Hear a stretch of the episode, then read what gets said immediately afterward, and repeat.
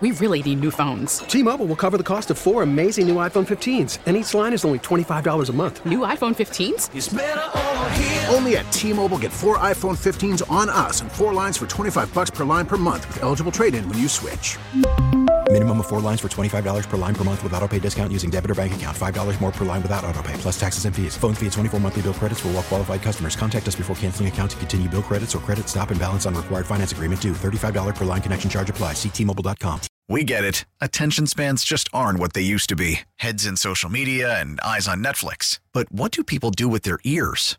Well, for one, they're listening to audio. Americans spend 4.4 hours with audio every day. Oh, and you want the proof? Well, you just sat through this ad that's now approaching 30 seconds. What could you say to a potential customer in 30 seconds? Let Audacy put together a media plan tailor-made for your unique marketing needs. Advertise with Audacy. Visit ads.audacy.com. Danny and Dusty.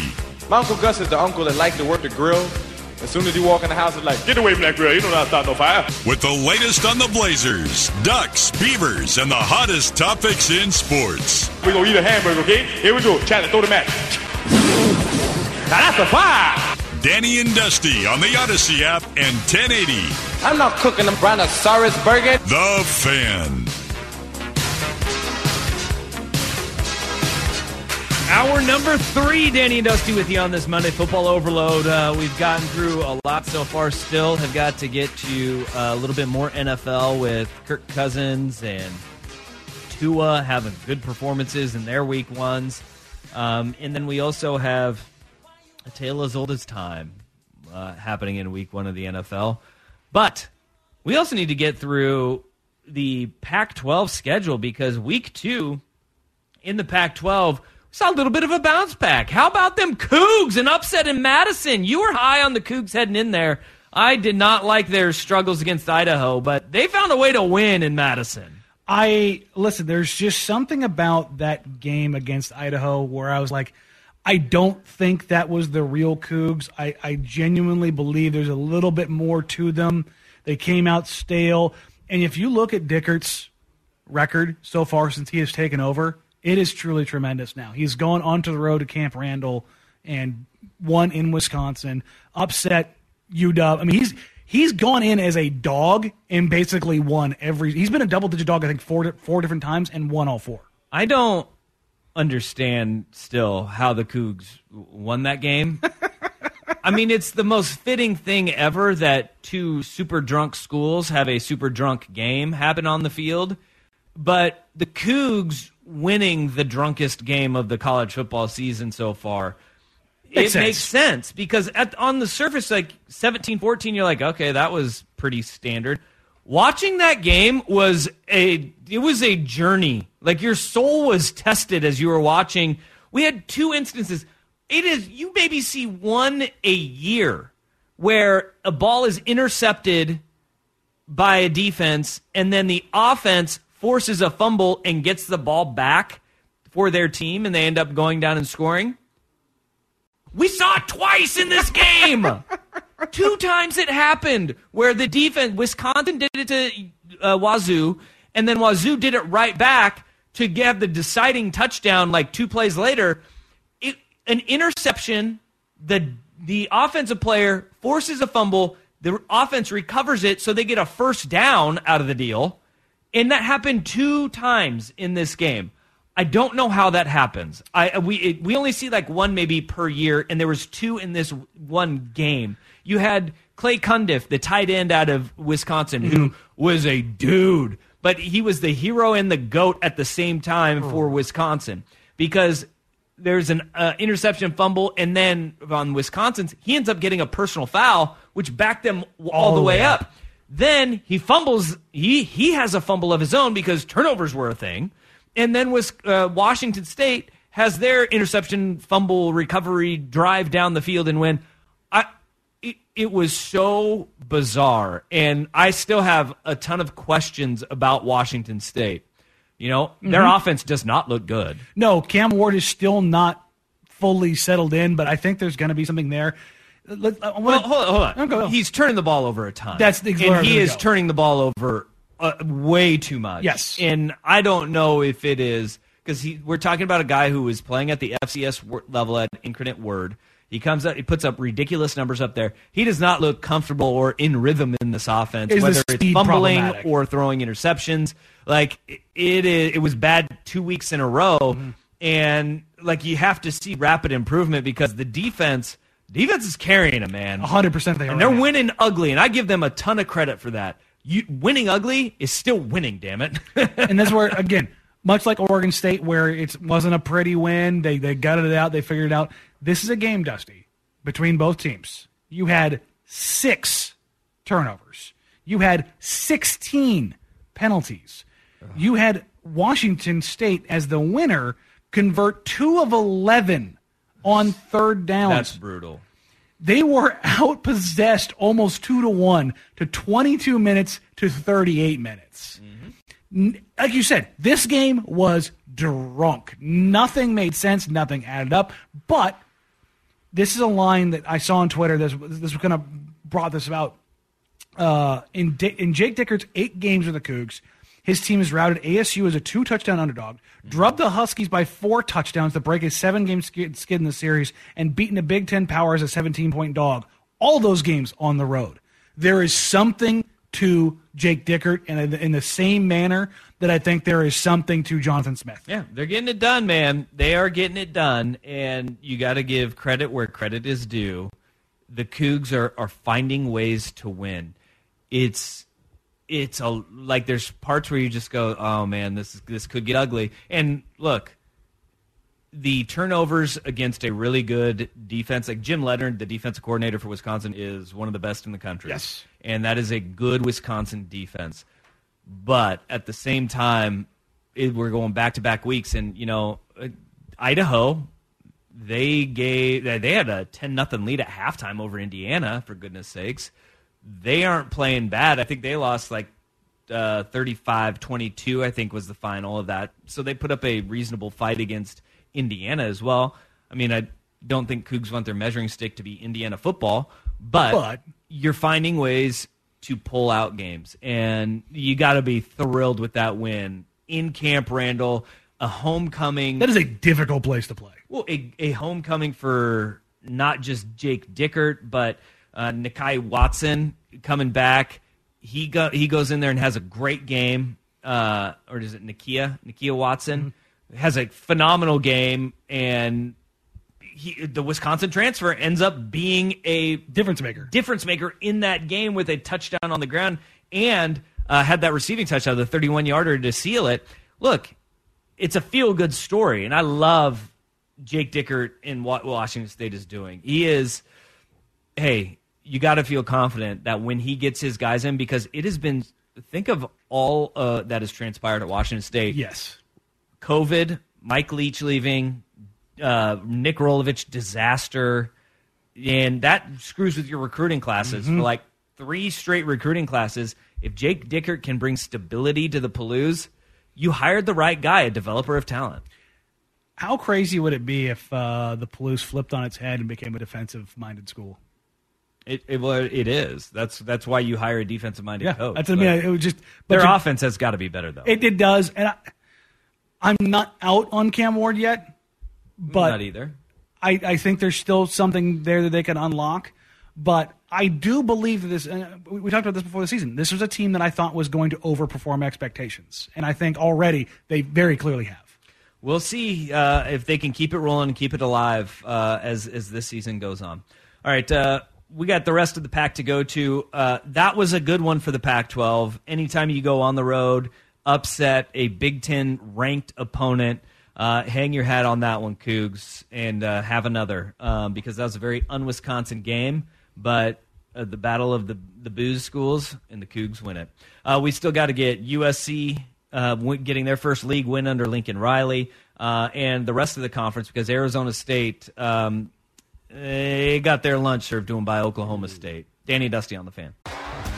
T-Mobile has invested billions to light up America's largest 5G network from big cities to small towns, including right here in yours.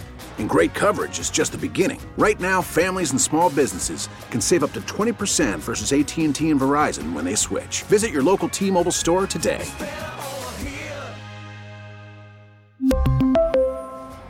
Plan savings with 3 lines of T-Mobile Essentials versus comparable available plans. Plan features and taxes and fees may vary. After the end of a good fight, you deserve an ice-cold reward. Modelo, the mark of a fighter. You've earned this rich golden lager with a crisp, refreshing taste. Because you know, the bigger the fight, the better the reward. You put in the hours, the energy, the tough labor. You are a fighter, and Modelo is your reward. Modelo, the mark of a fighter. Drink responsibly. Beer imported by Crown Imports, Chicago, Illinois. We get it. Attention spans just aren't what they used to be. Heads in social media and eyes on Netflix. But what do people do with their ears? Well, for one, they're listening to audio. Americans spend 4.4 hours with audio every day. Oh, and you want the proof? Well, you just sat through this ad that's now approaching 30 seconds. What could you say to a potential customer in 30 seconds? Let Audacy put together a media plan tailor-made for your unique marketing needs. Advertise with Audacy. Visit ads.audacy.com.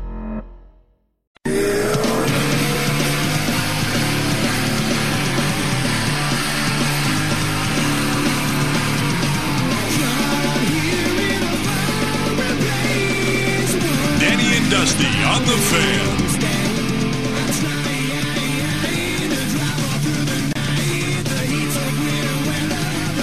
All right, SC did it again. The Trojans get their first win in Pac-12 play under Lincoln Riley. With a 41-28 win over Stanford, where Caleb Williams, 341 yards, 4 touchdowns on an efficient 20 of 27 passing. Offense, very good. It's one of the best offenses in the country. I think it's between them and Georgia as far as how explosive they can be. Williams and Addison are probably the best 1-2 quarterback wide receiver combo in the country. It's something to behold, and I know I'm the USC honk, I know I'm the homer, and all that kind of stuff. It does not change how good those two are. Yeah, they are very good together, and then it really helps when Tanner McKee gives you 2 extra possessions to start that game, and they're down 14-0 before they could blink. Even though, look, they had a chance to go down and tie that game. Mm-hmm. And they were marching down the field. Well, before the second interception. Yep. Like, I mean, you think of how different it is if, because USC's biggest struggle, they cannot stop the run. No. And if Stanford, one thing that their defense is doing is they are creating turnovers. 3 pick-sixes in week 1 against Rice. It was Rice. But 2 interceptions to start this game against Stanford. And Tanner McKee, who they're touting him preseason as a guy, potential, you know, top 3 NFL or round draft pick this year coming into the draft. Like, look, You were picking off not Rice in that game. No. It was Stanford, who is back to fully healthy, creating those turnovers.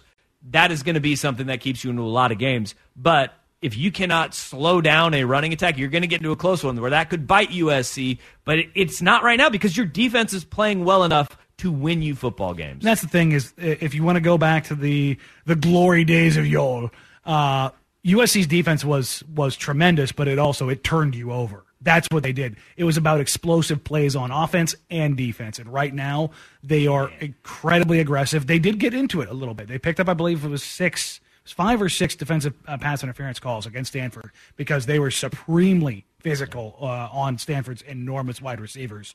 But you take a look at what the recipe for success is right now. It's get the ball to Jordan Addison. It's get the ball to Mario Williams. It's get the ball to Brandon Rice. Mm-hmm. Get the explosives. And then, when we're up 35 points on you, we're going to have our stable of running backs. I'm going to run it between the tackles with Travis Dye. And then if you mess around and you don't stay true, Rayleigh Brown is going to get on the edge of a play, and you're not going to know what happened to you. Yeah, it was interesting. E.J. Smith, 2 fumbles, too. Less than ideal for the Stanford Cardinal. But USC, they roll to a 41-28 win. You can be aggressive when on defense, picking up those PIs when you're up 21 at the break. Elsewhere, we had a bunch of blowouts. I thought it was good to see Utah get back on the horse again, and just as Oregon did after a brutal loss to an SEC team, blow out an opponent, and they did to Southern Utah 73-7. Washington did the same thing to Portland State 52-6 with Michael Penix Jr. throwing for 337 and 2 touchdowns. Like, if there's one thing that you can say about this Washington team, they will not be inept on offense as they were before. This Husky team is going to be they're going to be a problem as the season goes on. UW, I'm not like saying UW's back because they've got this they're ways not to 4-8. Go. No, gone are the days of Jimmy DeLake mismanaging the talent that they have on that field at UW. We'll look more at them as this week progresses because they have a monster game against Michigan State. Huge game. Also, UCLA did the same thing to Alabama State with the 45-7 win, where they put up a crooked number on the scoreboard. I was at 31 points in the first half, and then they take their foot off the gas but still find a way to win 45-7. UCLA improving to 2-0 on the year. Two pretty bad losses for the Pac-12, though. Yeah. One was Oklahoma State, the 11th-ranked team in the country. They handed Arizona State their lunch in the second quarter. Look, I thought Arizona State was actually playing really well until they just melted down and handed the ball over, I think 2 or 3 possessions in a row to Oklahoma State, and the Cowboys made them pay. Put up a 17 spot in the second quarter, and Arizona State did what Arizona State does. They rolled over the rest of the way, and that's the Herm Edwards issue that they have at Arizona State. No matter who the coach is, team does the same thing. Listen, man, when you know the party after the game is going to be that good, and it's better to just go to the party. Yeah. And then the other bad one was I thought Jed Fish's boys could get it done. Mississippi State coming into Tucson. Thought maybe the air raid would have some struggles. They did not. Jaden Delore turned the ball over way, way too much. Well, and let's not ignore the Mississippi State quarterback Will Rogers threw the ball 49 times, carving them, and had 10 incompletions. So it was a very efficient day for Mississippi State, and they lose 39-17. So Pac-12 with 2 games, inability to kind of, get a notch in your belt, with one of those 2 games would have been nice. The Cougs going and knocking off Wisconsin, that saves the weekend. That's found money. It saves the weekend because the Cougs get back in the good graces, and they start off with 2-0 start.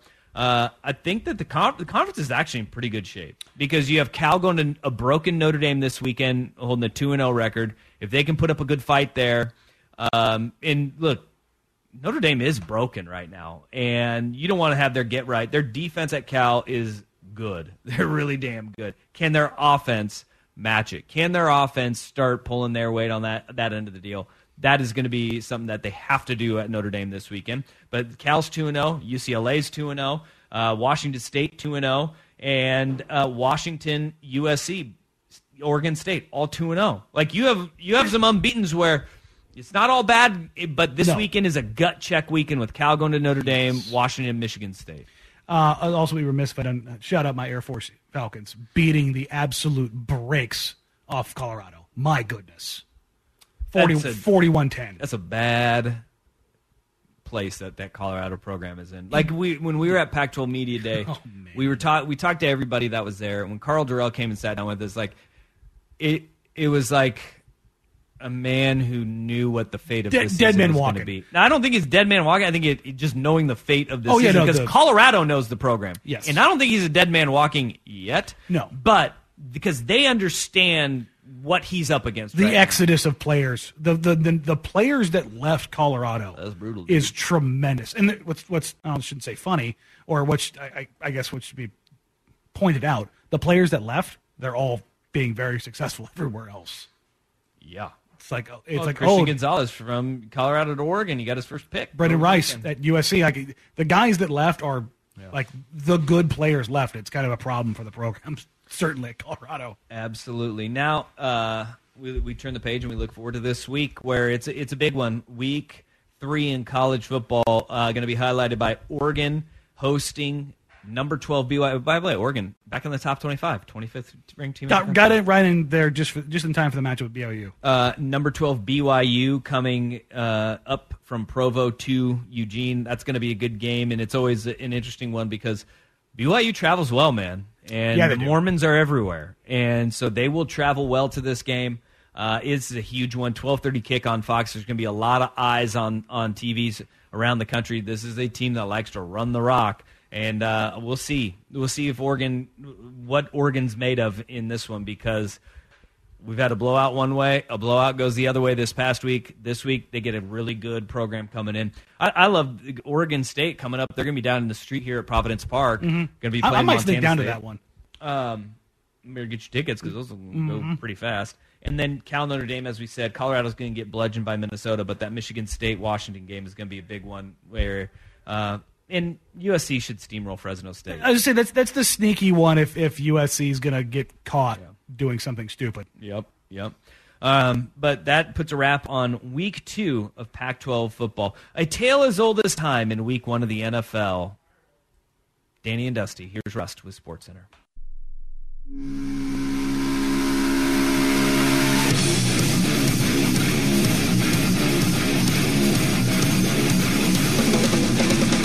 This is Danny and Dusty on the Odyssey app and Portland's sports leader, 1080, The Fan.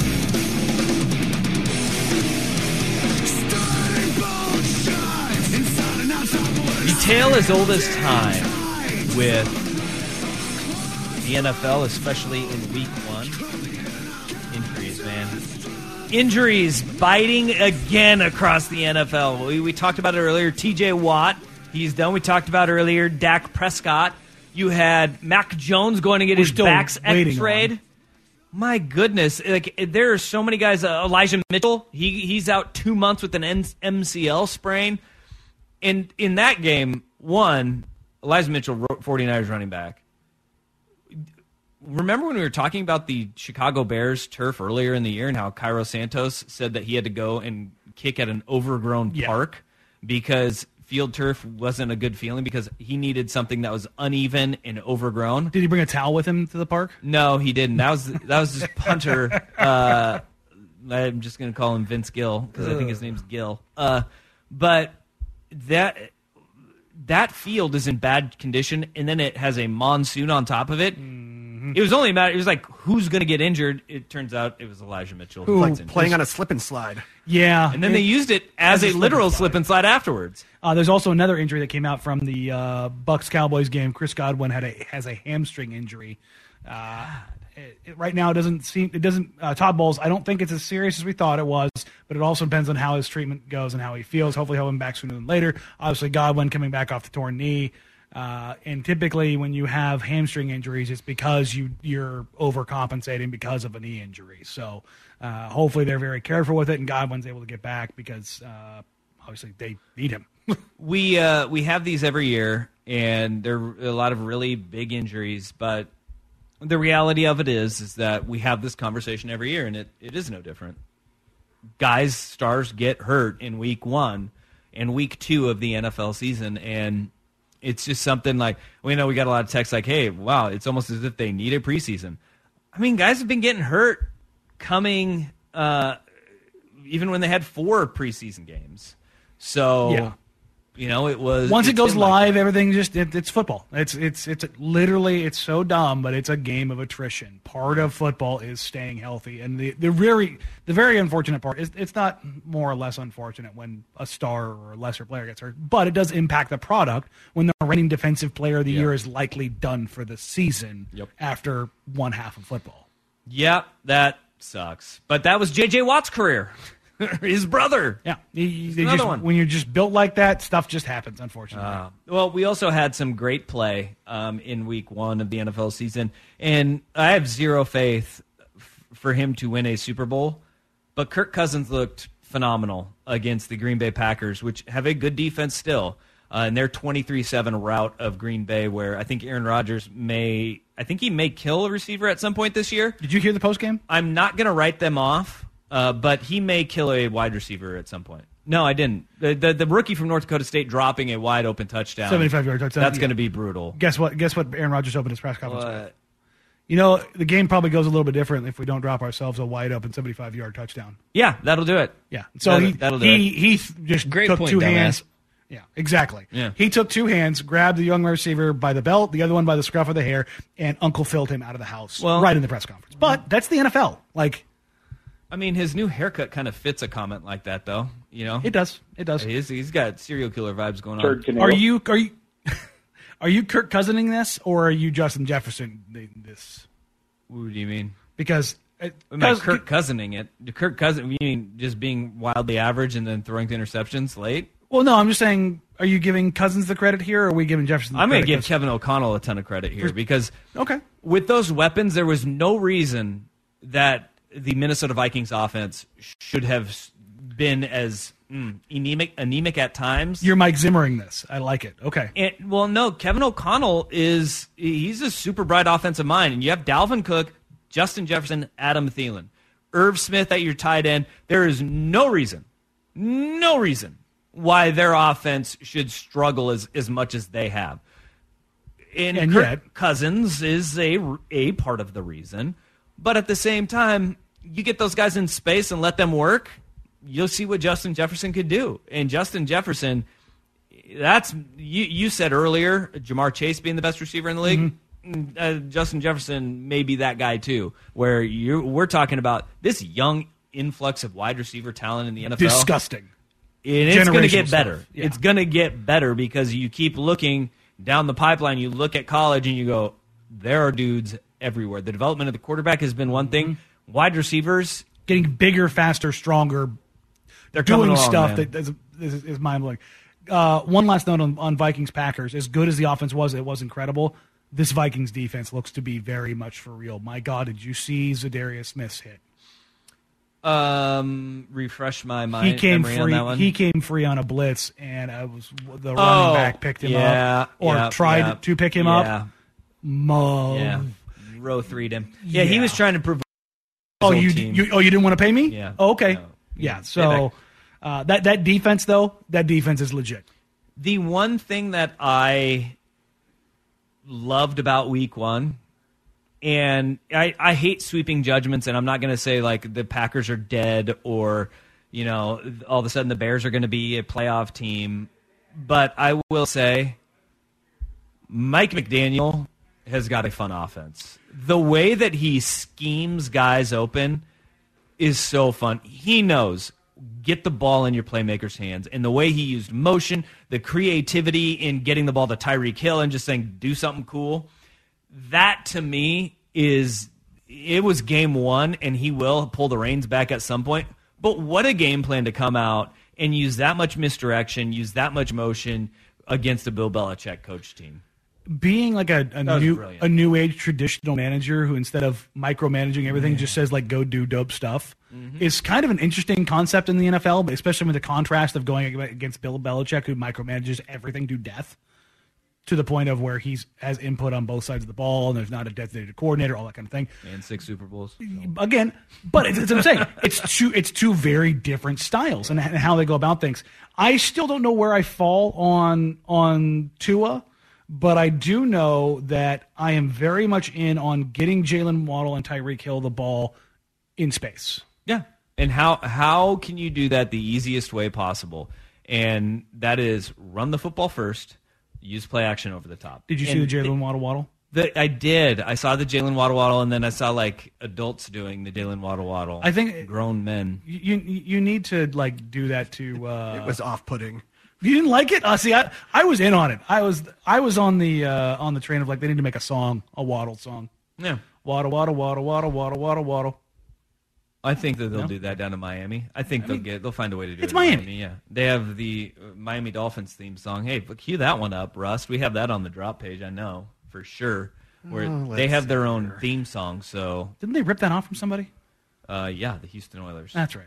Yep. But Miami Dolphins #1. Miami. And Mac Jones broke my back is broken spinal. He's got x-rays on his back, which I think he's fine because we would have heard something one way or the other by now. It's always a little bit problematic when you talk about backs and NFL players, though. I would say so. So Miami's going to win the Super Bowl this year, Mike McDaniel. Right?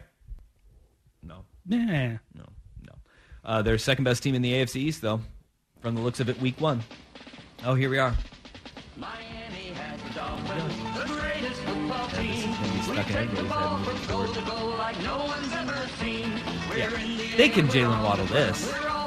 You know, you can just put a modern beat under this, and you can have Jaylen Waddle.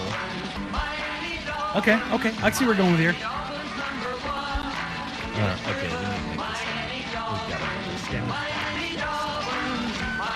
Let's get to it. A preview. Monday Night Football coming up tonight right after us. Pre-game starts on 1080 The Fan. Danny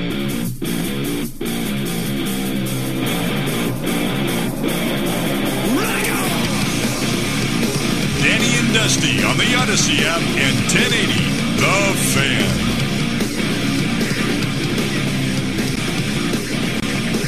All right, we got a big one, my man. Monday Night Football, the return of Russell Wilson in his mint uniform? Or tuxedo? Perhaps. You see him? Perhaps seafoam? Yeah. Pistachio? Did you see what he's wearing? He's wearing like a mint seafoam. Yeah, seafoam is a good way to call it. He's wearing a tuxedo. Yeah, and it's like silk or something. Yeah, it's like a silk seafoam shiny. Milk. Yeah, I'm going to go seafoam. Why did I say milk? Yeah, it's a tuxedo, though. And it's satin tuxedo? It's a look, man. It's a look. And he and the Denver Broncos come in to Lumen Field to take on the Seattle Seahawks tonight. You can hear it right here on The Fan. Pre-game starts 11 minutes from now and takes you up to 5:15 kick between the Seahawks and Broncos. He should have gone for the bright orange. Just go ahead. Just rub it in their face. Well, nothing is as weird as like this seafoam. Everybody's like, "Oh, weird." Nothing is as weird as wearing his own throwback jersey. Remember that? Oh, the first day of training camp, he wore like the Orange Crush throwbacks, but it was his own jersey. But that he had made. Yeah, that's Mr. Unlimited. His own jersey. Listen, always be closing. That's all. The guy is selling. I mean, listen. He's a great quarterback, and there's plenty of stuff here or there, but he's corny. But he embraces the corn. Like, he should have his own line of corn at this point in time. But, you know, I would be that corny, too, if I had that much money. I'll be honest. Yeah, me too. There's no. Look, I'm not putting any shame in his game. Yeah, no, so that's why I said I'm not mad at him. Do we not forget, like, what he was wearing to training camp? This shouldn't be a surprise to us. He's a man of high fashion, and if there's one thing that I do not understand, Danny Meringue, it is high fashion. I do not understand high fashion. Clearly, you and I are both at the cutting edge of fashion as we come in here very regularly wearing workout clothes. Well, yeah. Yeah, man. Yeah. This game, though, tonight, call me crazy, but I think that Seattle's defense can make this interesting a little bit. Okay, crazy. No, I just said for a little bit. As soon as you started saying, this defense can make... No, they can keep it interesting for a little bit because you think of Russell Wilson. We've seen how hard it is for all these quarterbacks to get used to going from preseason into the regular season across the board. The only guys that have done it really effectively, look at all the first-year quarterbacks, right? They were slow out of the gate. Whether it was Wentz or Matt Ryan or Marcus Mariota, these guys at new places, and all of those guys that I just said are nowhere near the level of Russell Wilson. But at the same time, there is something to getting familiar with your system and your guys at regular season game speed because it is a different speed and different tempo from being in a preseason game or being in practice. So it'll be like that's why I was saying for a little bit. There could be Seattle's defense keeping it interesting enough. I have zero faith that the Seahawks win or cover this game, though. So is it still 6.5? Because we had it at 6.5 in our pick'ems. So. That's what last I've seen at 6.5. Yeah, it hadn't changed when I checked it earlier. But there's a reason why, like we all sit there and we say the talent gap is way on one side as opposed to the other.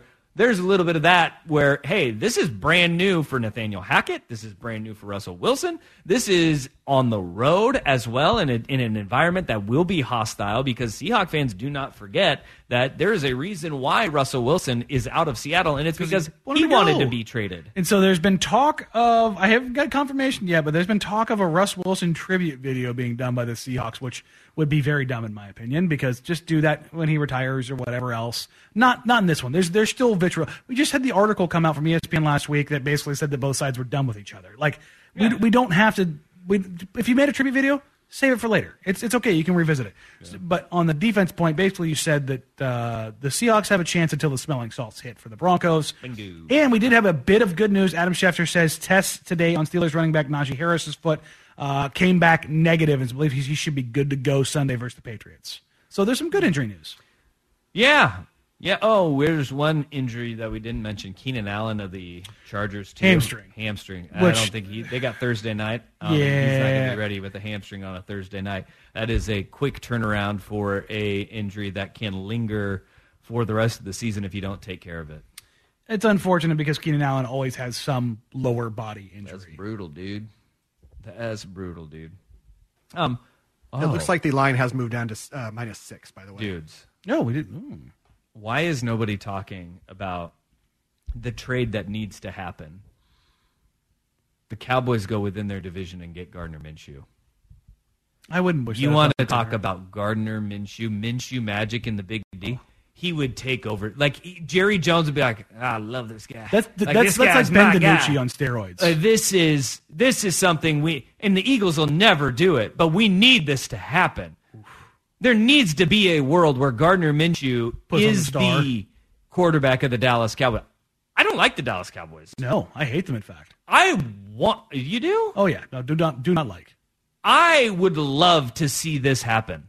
I need to see Gardner Minshew, starting in the NFL again. But he and Jerry Jones, sign me up for that reality show. Ooh. Give me that reality show where those two guys are palling around the Big D in Jerry's party bus, and Gardner is the Lincoln Continental with the steer horns on the front, picking up chicks. Yes, I need it in my life. The problem is that Gardner would get killed behind that line. And I don't want that to happen. No, he wouldn't. I love it. No, he's got Minshew Magic, man. I'm sorry, but Minshew Magic in the Big D sounds like a porno film. Yes, that's the point, Rust. Now you're catching on. Sell it to me again, Jeff. Sorry, I guess I'm a little slow. Let's go. Oh, man. All right. Seahawks game day coming up now. Yeah, let's do it. That'll do it for us. We'll be back tomorrow from noon to 3. We'll have our regular slate of shows as well from 6 a.m. And then primetime will wrap us up at 7 tomorrow. Have a great Monday, see you Tuesday right here on The Fan. Bye. I'm a little teapot, short and stout. There is the door now. Get the out! We really need new phones. T-Mobile will cover the cost of 4 amazing new iPhone 15s, and each line is only $25 a month. New iPhone 15s? It's better over here. Only at T-Mobile, get 4 iPhone 15s on us and 4 lines for $25 per line per month with eligible trade-in when you switch. Minimum of 4 lines for $25 per line per month with autopay discount using debit or bank account. $5 more per line without autopay, plus taxes and fees. Phone fee at 24 monthly bill credits for well qualified customers. Contact us before canceling account to continue bill credits or credit stop and balance on required finance agreement due. $35 per line connection charge applies. See T-Mobile.com.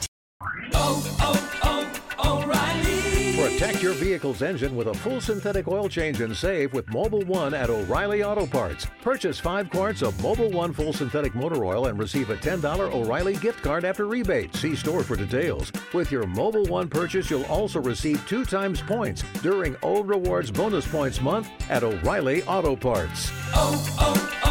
O'Reilly Auto Parts. We get it. Attention spans just aren't what they used to be. Heads in social media and eyes on Netflix. But what do people do with their ears? Well, for one, they're listening to audio. Americans spend 4.4 hours with audio every day. Oh, and you want the proof? Well, you just sat through this ad that's now approaching 30 seconds. What could you say to a potential customer in 30 seconds? Let Audacy put together a media plan tailor-made for your unique marketing needs. Advertise with Audacy. Visit ads.audacy.com.